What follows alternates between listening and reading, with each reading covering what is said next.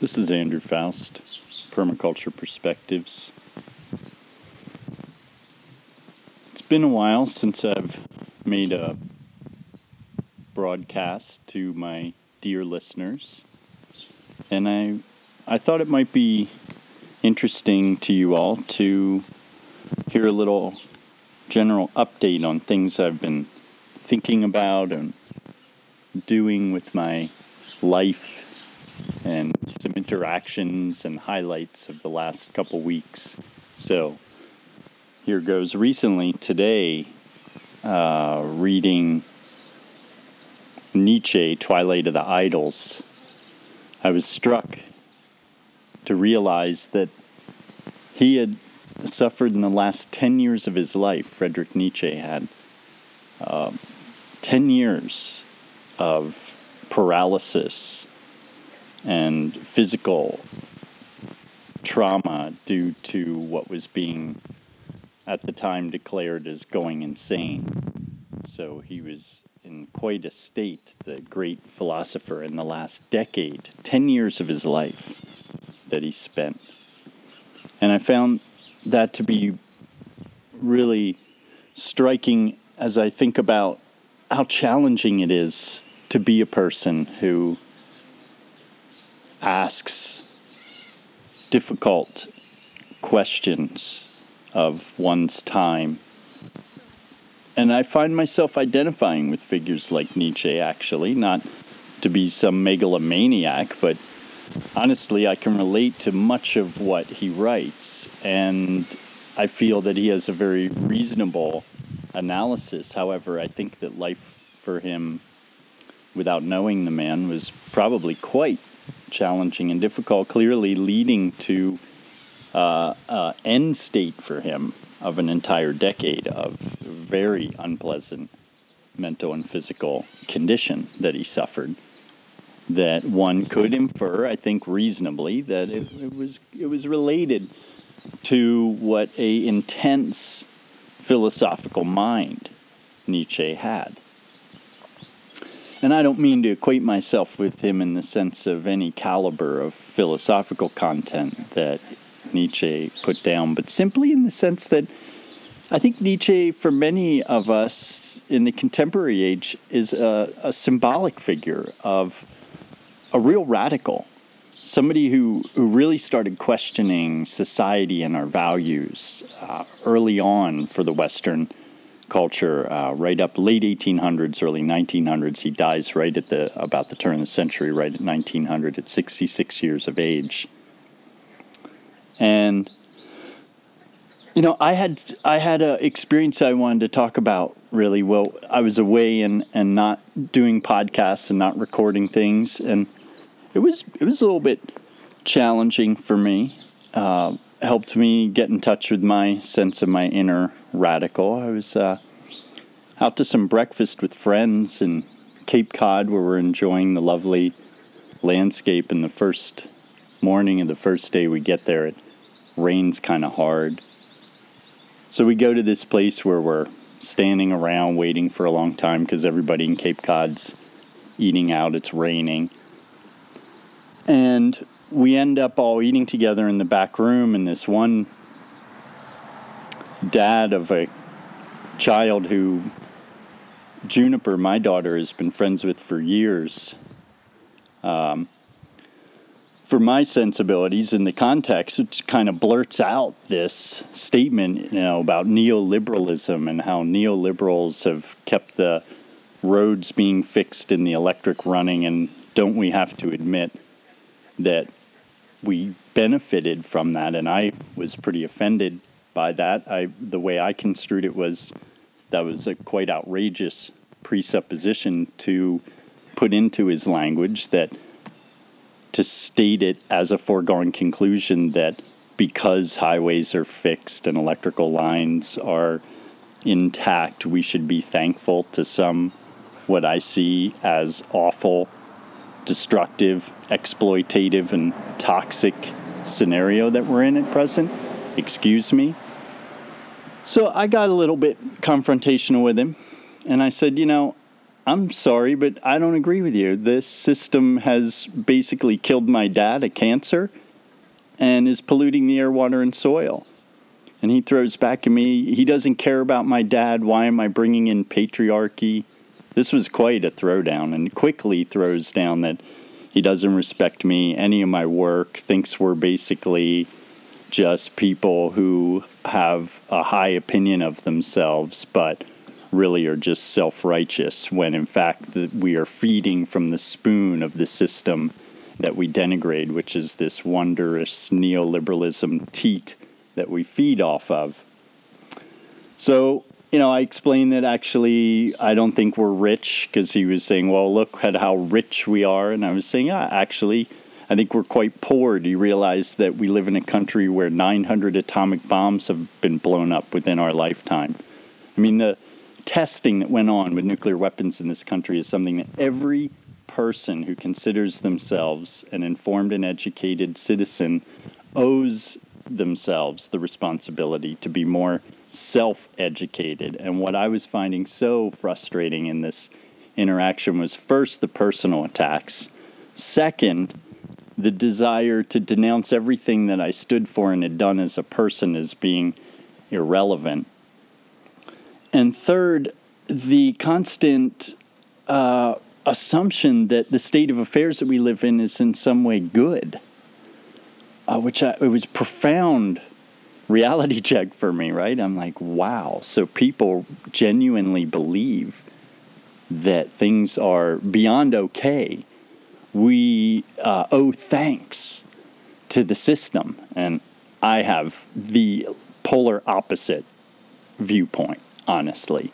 This system, the system, um, uh, if you have to ask me, generally speaking, I'd be happy if the electric lines were broken and the highways were broken and we were forced into clusters of micro enterprise and self reliance due to duress. However, I'm more interested in a slow and calibrated phase out of our reliance upon the electric lines and the highways due to my desire to see human beings maintain dignity, health, and quality of life.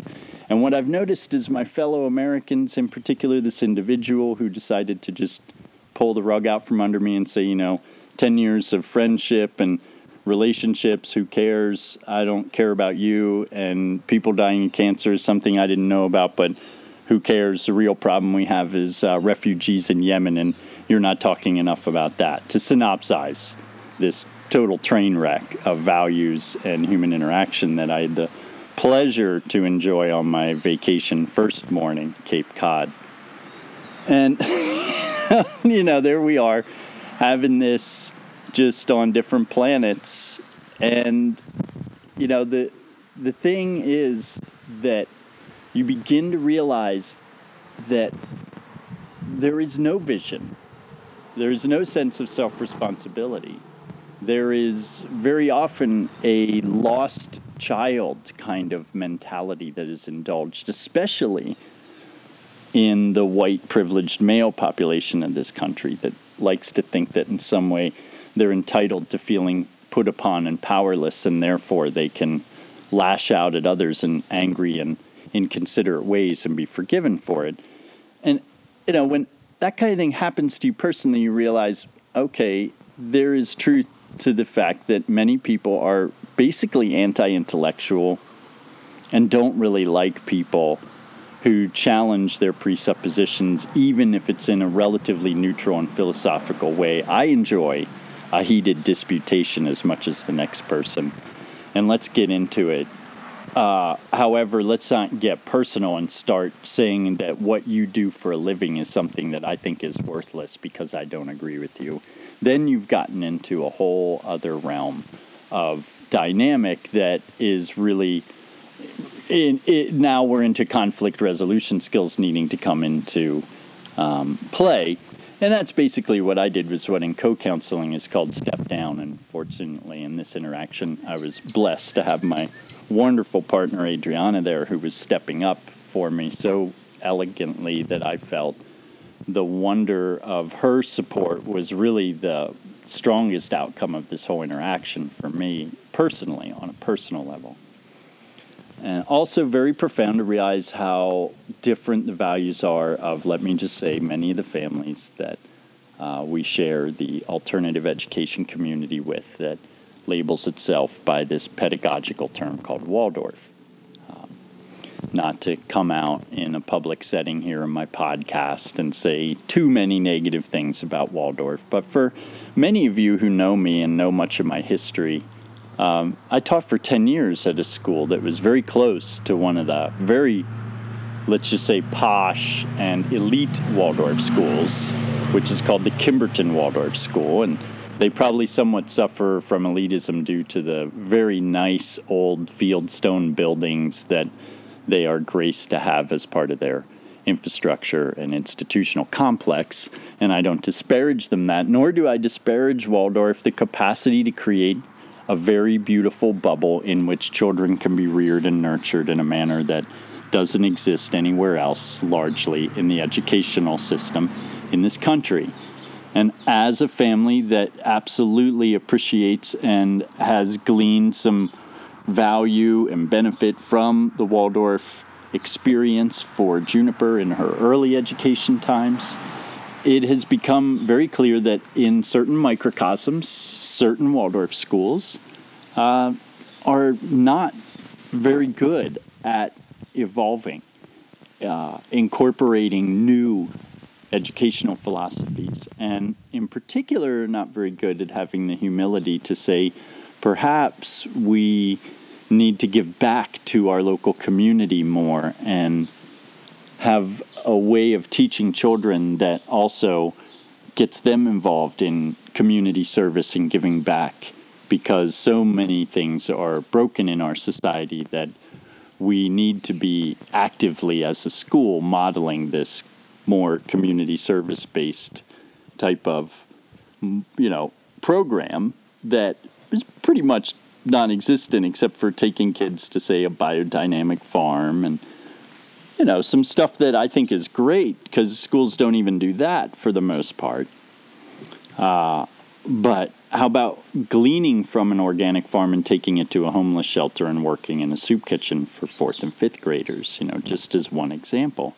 And these were some of the things that we were pointing out to our friend who was saying, you know, I think that we're powerless to really change anything and look at the people suffering in Yemen, which I keep coming back to because I feel like it is this iconic thing that people do in the Western media where they've been programmed to think they are ineffective because there's no suffering right out their door that they actually perpetuate and could alleviate by addressing and paying attention to. No, no, no.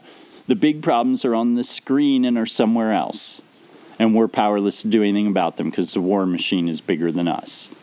And I would like to suggest that quite the opposite is true. The war machine is us, and it ripples out from our doorstep due to our lack of attention to the real issues in our local communities.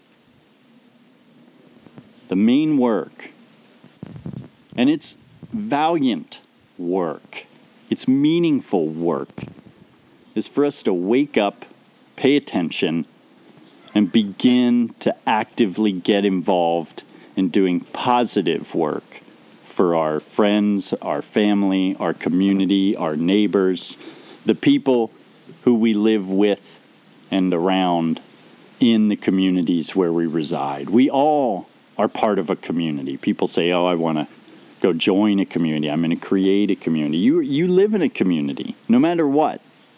I guarantee you, where you live, there's a community that you're interacting with. The people you interact with every day, the places you go, that's your community.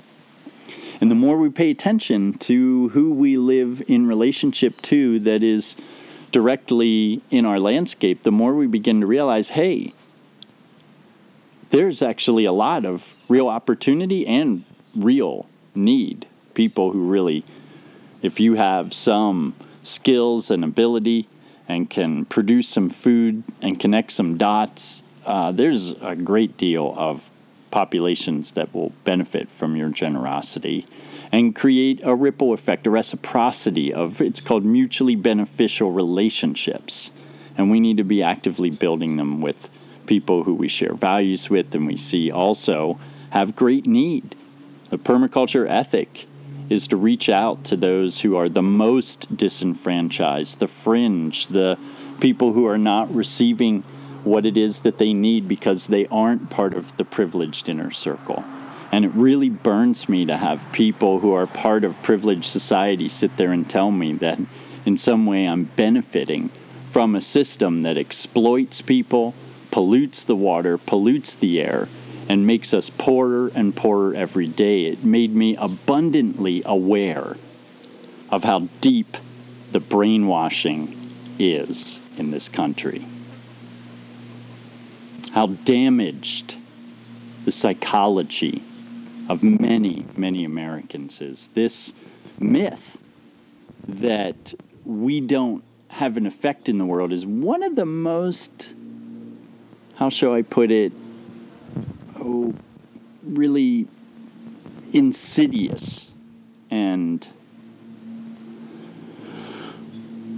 it it's dysfunctional this myth. It renders us unable to feel positive about our work in the world and it in fact leads to the capacity to rationalize and justify indulging yourself in doing work that basically gives back nothing in terms of changing the quality of life for yourself, your family, your community,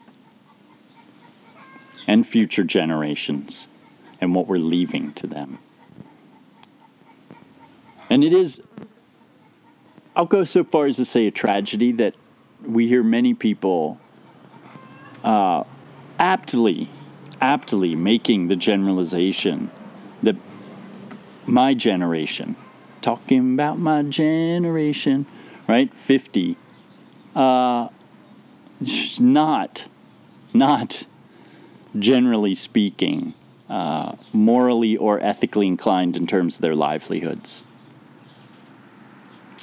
And when you are somebody who has, you know, done the work to stay engaged and stay real about how you make money.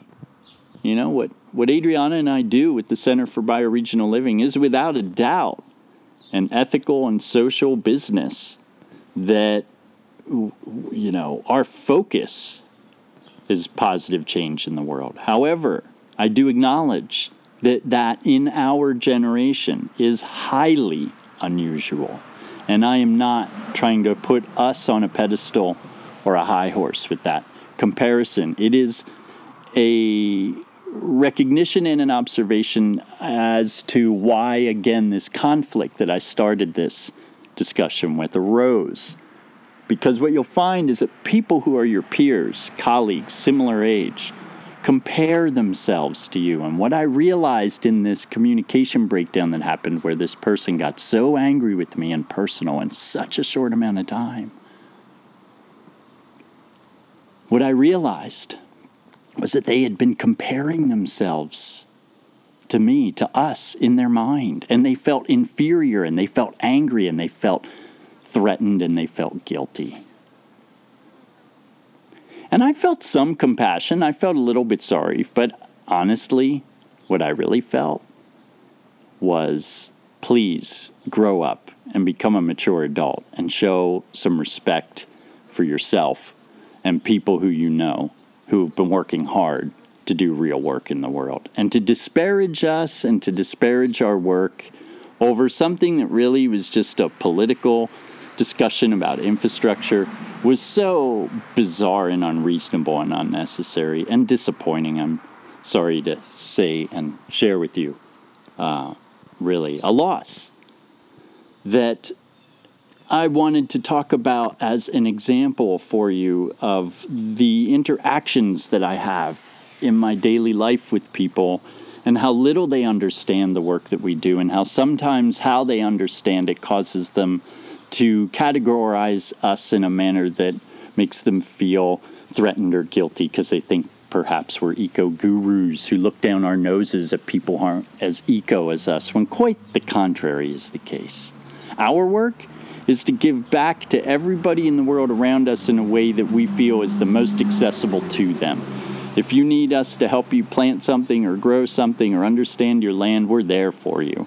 If you want to learn how to live closer to the earth and give back to your friends and family in these ways, we're there for you. Now, this is our work.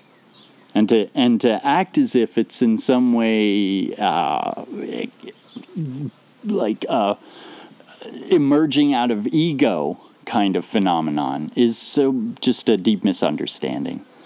And not that surprising because you know, we're culturally conditioned to do this kind of petty comparison game in our mental landscapes, this constant tendency to need to feel superior uh, really is so unhealthy and unproductive. We, we need to let go of these tendencies to want to pigeonhole each other into categories and then judge each other based on our presuppositions. Some of the most damaging things that people do in the modern psychoses of Western conditioned consciousness is this comparative game of struggle you know this need to be judging whether we're on a superior footing to our fellow human based on some cultural mind game of who says what words that we associate meaning and power to you know the real meaning and power in the world is the capacity for us to give back to the people around us and make life easier and more enjoyable for future generations by healing the air healing the water and improving the biodiversity of this planet and let's get on with that work. And anybody who wants to get on with that work, that's who we're working with. That's who we've been working with. That's what I've been doing for, oh, let's see, since, you know, 1992, full time as my employment and in my personal life. And so I can see why people might think on an interpersonal level, oh, you know, he's some, but not if you really know me. Not if you really know me. No. You know I don't judge people. You know I don't have some conceit and ego. You know that what I want is to build positive relations and create positive work in the world, as all the people who I know who work in this field are driven by this shared passion of healing. This is a healing work. We're healing the whole system, the whole human being. And that is challenging work and at the same time, very inspiring work that I'm profoundly struck by these fundamental terms that we need to reclaim, like rich and poor. Uh, again, to come back to this this dichotomy that was being created in this disputation, you know, there was this statement that look at how rich we are and i was saying no we're poor and he, oh of course you'd say that mr eco guy. I'm like yeah we're poor. The air's polluted the oh yes of course like what how can you argue with somebody who wants to just discount what you're saying as being uh, not credible because you're just striking a opposing viewpoint that doesn't at all recognize that in fact those things are valid points and we need to have a conversation about the fact that we are not rich in this country. 37% of our rivers and streams so polluted that we can't fish in them and we can't swim in them. 37%, 50% of lakes and ponds unfishable and unswimmable. So polluted by dirty industries, private industries, corporate entities that are usually a sidearm of existing corporate entities, let's say like DuPont or Dow or Monsanto, who happen to have formed a side company that they called something like Geocon. And then they'll form a bankruptcy claim and they won't have to pay for the Superfund site reclamation that costs millions of dollars after they abandon the facility. No, no, no. No. Who has to pick up the tab on that? We do, the taxpayers. And so you've got this Superfund program in this country, but you know, most people, again, are so unself educated in the toxic legacy of the military industrial complex, they don't realize that we're actually poor. That's how brainwashed Most Americans are because they're sitting around watching what the media tells them and they don't think for themselves enough to say, Am I living in a place actually where the air is polluted? New York City, never once in compliance with the Clean Air Act. Why do we even have the Clean Air Act? I was just reading recently that a refinery that an EPA administrator went and gave a talk at had, out of 12 times, 11 times, been in noncompliance with the Clean Air Act.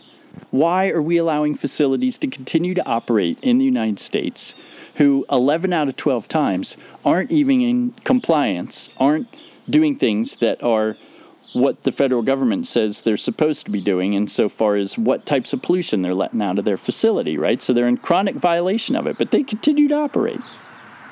Insanity. And if you don't understand that issue and put that as a primary issue, you don't understand what human beings need to live. Because what human beings have to have is good air to breathe first. Number two, good water to drink second.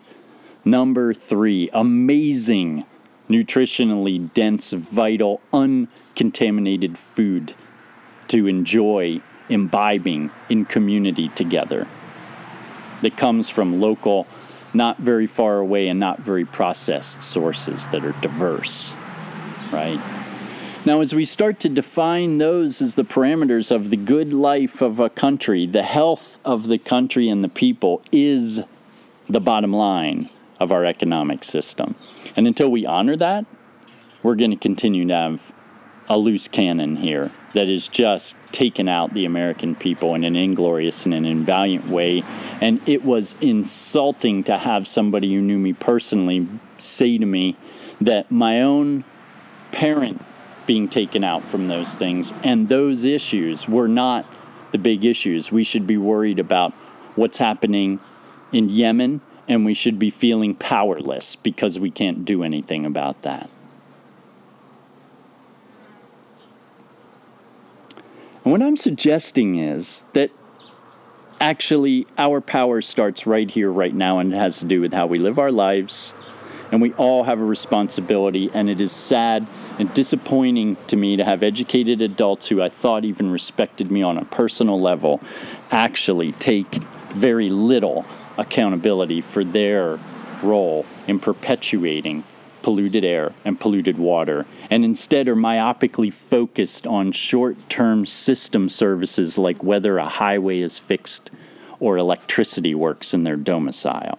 This is the petty short sightedness that we are going to continue to have to compel ourselves to evolve beyond as individuals and collectively as a society move towards a more thorough and well developed human being who can look at the entire system to understand more comprehensively who we are and where we are and what it is that we would like to grow and nurture to continue to see emerge and increase in our midst as a species.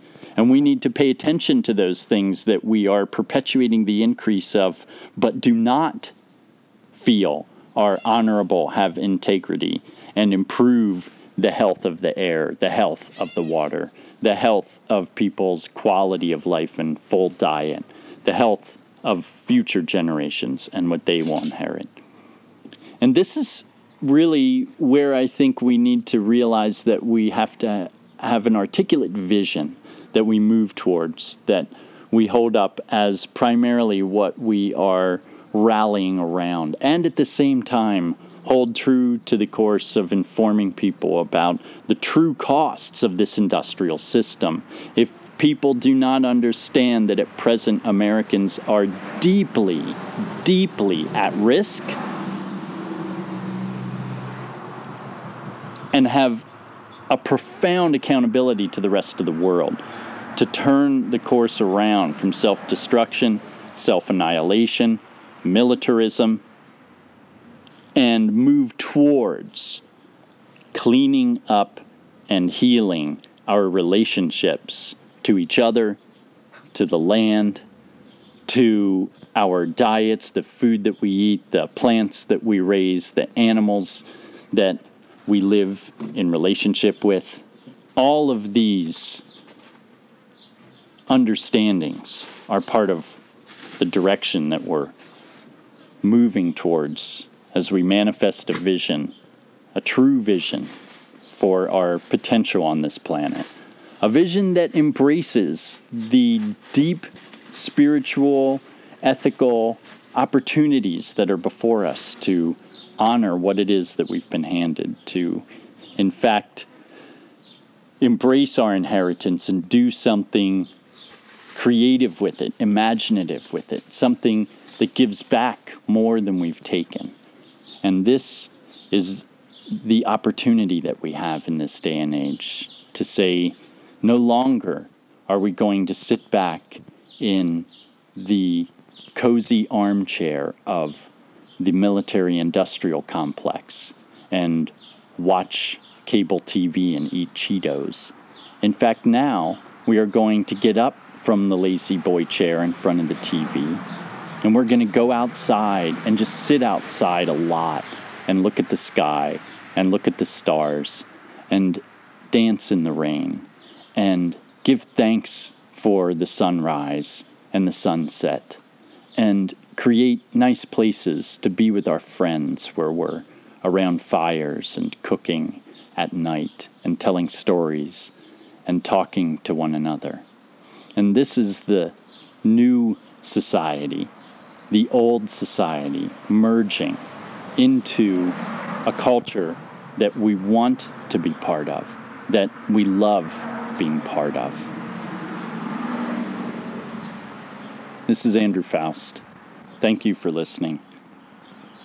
Really would appreciate any feedback, insights, thoughts. Uh, hope people enjoyed, hope my dear listeners, hope you've enjoyed this romp through Andrew's inner psychology, a little combination of uh, therapy and podcast today. So appreciate you listening and giving feedback and look forward to connecting with you all again soon. Be well.